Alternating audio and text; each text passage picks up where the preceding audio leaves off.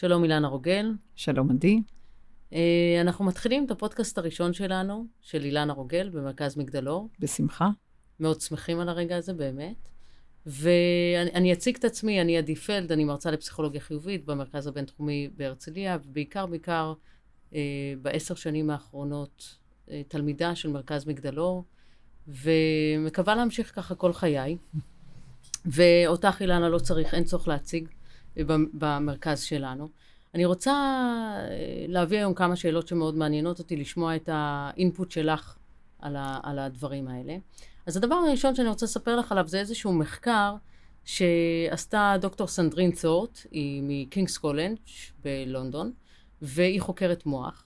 והיא מספרת על חבר שלה רוברט, שהוא אונקולוג, שסיפר לה שפציינטים שלו, שהחלימו מסרטן, אה, למרות שהודיעו להם שהם כבר ללא סרטן, הם עדיין בדיכאון. הוא לא הבין למה.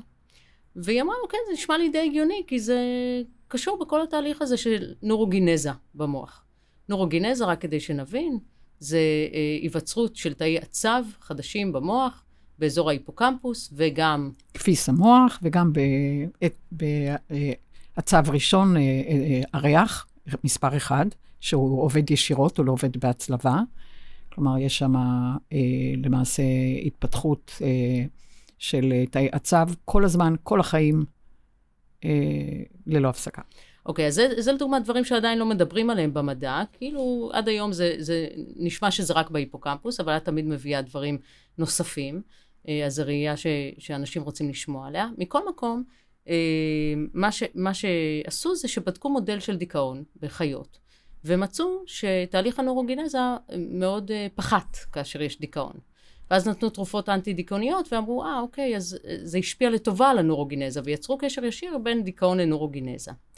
Uh, השאלה שלי היא, מה קורה כשניתנות תרופות נגד סרטן, או נגד חלוקת התאים הסרטניים בגוף הפיזי, וכמה הן משפיעות על הנורוגינזה. כי אה, לפי מה שאומרת דוקטור סנדרין צורט, הן מאוד משפיעות על תהליך הנורוגינזה ואפילו עוצרות את התהליך הזה. אני רוצה לדעת אם זה קשור לכל התרופות הסרטניות, לכל הסרטנים, וגם מה הקשר למחסום ה-BBB, ה-Blood Brain Barrier, מחסום דם מוח, האם יש פה קשר בכלל לכל הנושא הזה? בבקשה, הבמה שלך. קודם כל, הגוף הוא אחד. אחד, זה אומר שאומנם חומרים כמו חלבונים אה, מסוימים ועוד אה, כל מיני מולקולות אה, אינם, אינן, אינן חוצות את ה-BBB, אבל הרוח חוצה, התדרים האנרגטיים שעדיין לא ערים להם, הם כמובן, הם מהגוף אל המוח ומהמוח אל הגוף, כלומר, יש לנו ברמה מסוימת, אפשר לומר, השתקפויות ברורות של תדרי תדרים שאני קוראת להם חלקיקי קרינה. החלקיקי קרינה, מחסום דם מוח, את מדברת על תוכן של מחזור הדם, אבל זה לא מדובר רק על מחזור הדם, התוכן עובר גם ב, ברמה של uh, מערכת עצבים, ויש uh, אינטראקציה מתמידה בין uh, תאי הצו, uh, מרווחים סינפטיים, לבין מחזור הדם. יש תהודה, תיבות תהודה, ויש שידור, והכל נקלט ונפלט, וכלומר, הגוף הוא כרעיון אחד. נכון שמולקולות מסוימות נועדו לא לעבור את ה-BBB, כדי לא ליצור, אה, אה, איך אומרים, השתלטות של החומר והתפיסות והאמונות והדעות על המוח, להשאיר את המוח קצת, אה, איך אומרים, בנפרדות לתפיסות, אמונות ולרגע נתון. אז קודם כל, הפודקאסט הזה, כמו שאת פותחת ואת פורצת לדלת פתוחה, אז אני אומרת מראש, אני מדברת פה על דברים גם שלא ידועים, כי מראש זה נועד אה, לפרוץ מעבר לקופסה, וכשאת מדברת על אה, נורגנזה, אה, יש לומר, יש לנו מערכת שעדיין היא אה, מערכת אה, נסתרת יחסית, כי כבר יש עליה אה, תהודה מינימלית, אבל היא עדיין מינימלית. יש לנו אה, מערכת אנרגטית שהיא אה, מקבילה, אפשר לומר, למערכת הלימפה, שלמעשה מקרינה תדרים אנרגטיים ואף קשורה בתאי גזע ובצמתים אה, של תאי גזע אה, ברמה נרחבת מאוד, שבהחלט אה, תרופות, אני לא אדבר על כל, כי אני לא יכולה לעשות הכללה, אבל בהחלט תרופות שיוצרות, ניתן לומר, מיקוד על, על תוכן אחד ממעגל, כי התרופות נניח עובדות על, בחלק מהמעגל, בחלק ספציפי, לא במעגל שלם.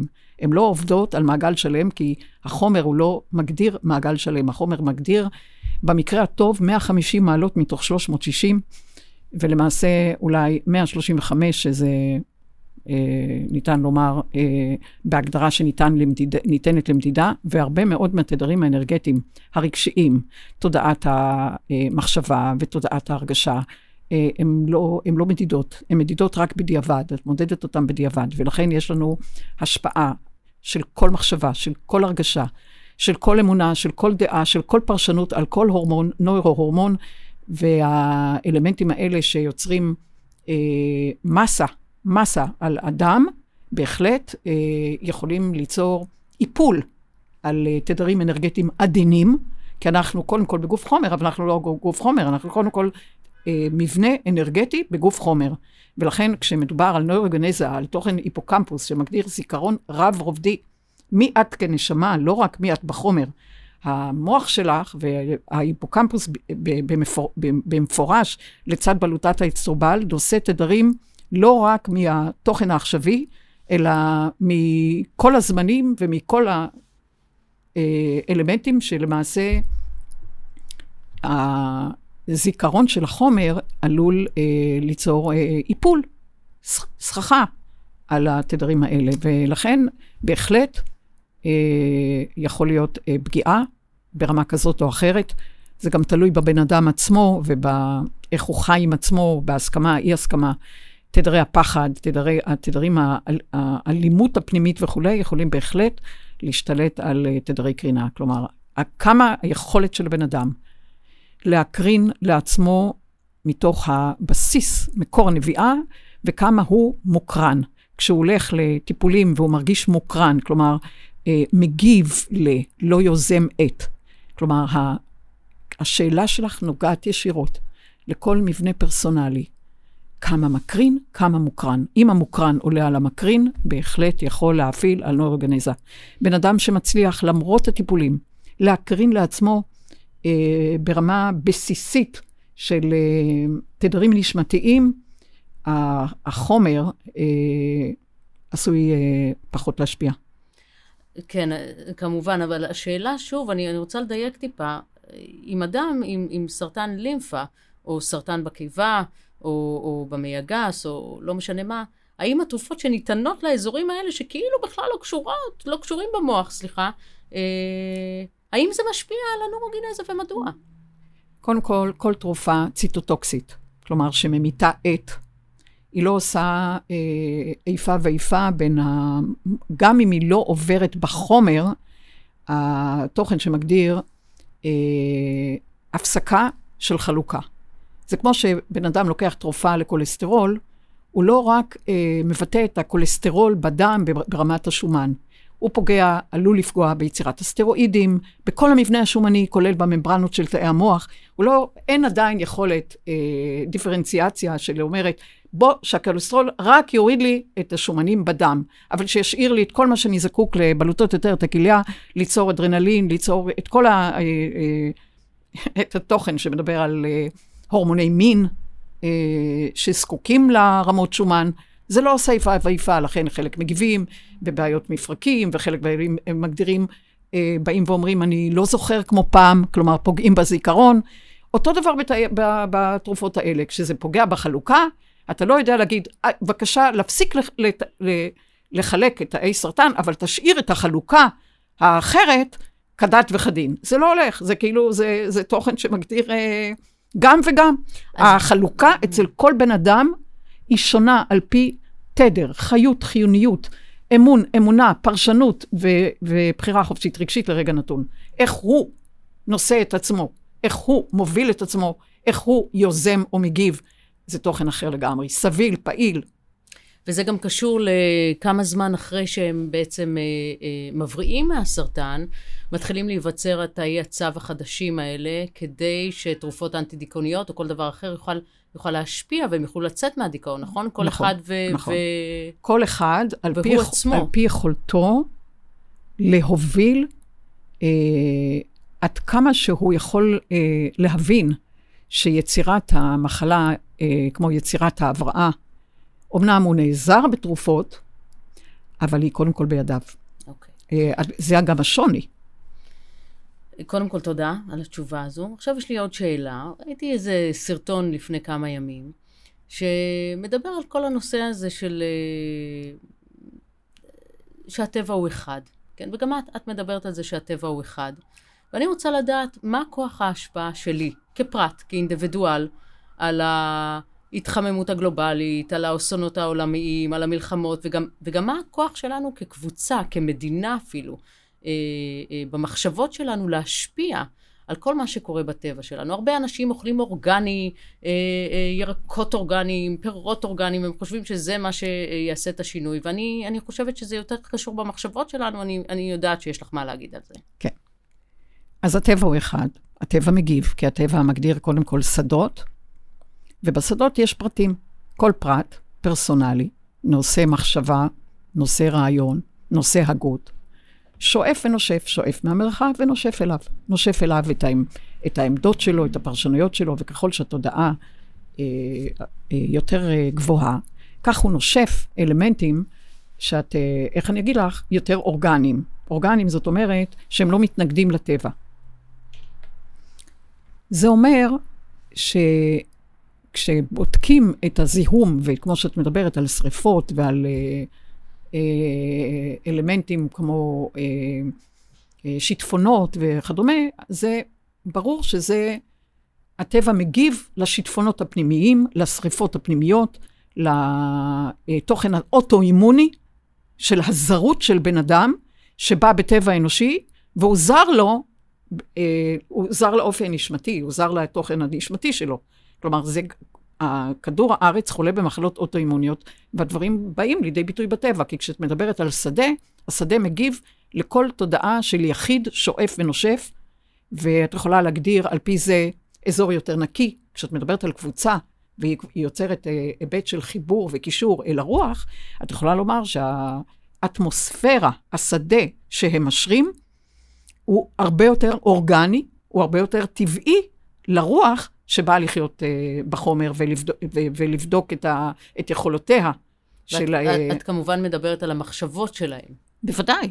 כל מחשבה, למעשה, כל פרשנות, למעשה, אה, מגדירה אה, רמה תודעתית, אה, התבוננות על מציאות, פרשנות של מציאות. זה, את יכולה לראות על פי זה מקומות יותר אה, שחורים שיוצרים שחזור ומחזור ושחזור ומחזור, ולא מסכימים ולוחמים ויוצרים, אה, איך אומרים, לוחמה אלקטרונית במציאות, גם נגד עצמם, השיפוט, הביקורת, האשם, זה תדרים שמזהמים בעיקרון, וכשאת מדברת על אה, שדה חיצוני, לאט לאט הפרט מזהם את הכלל, ואחר כך הוא שואף מאותו כלל ונושף אל אותו כלל, והזיהום מגביר את הזיהום, יוצר אינפלציה של זיהום. לעומת זה, מקום שמגדיר אה, טוהר מידות, ניקיון, כאילו, תדרי, בוא נגיד שכינה, שאנחנו מכנים, תוד, אה, תוכן שיוצר הלימה בין תדרי הרוח לחומר.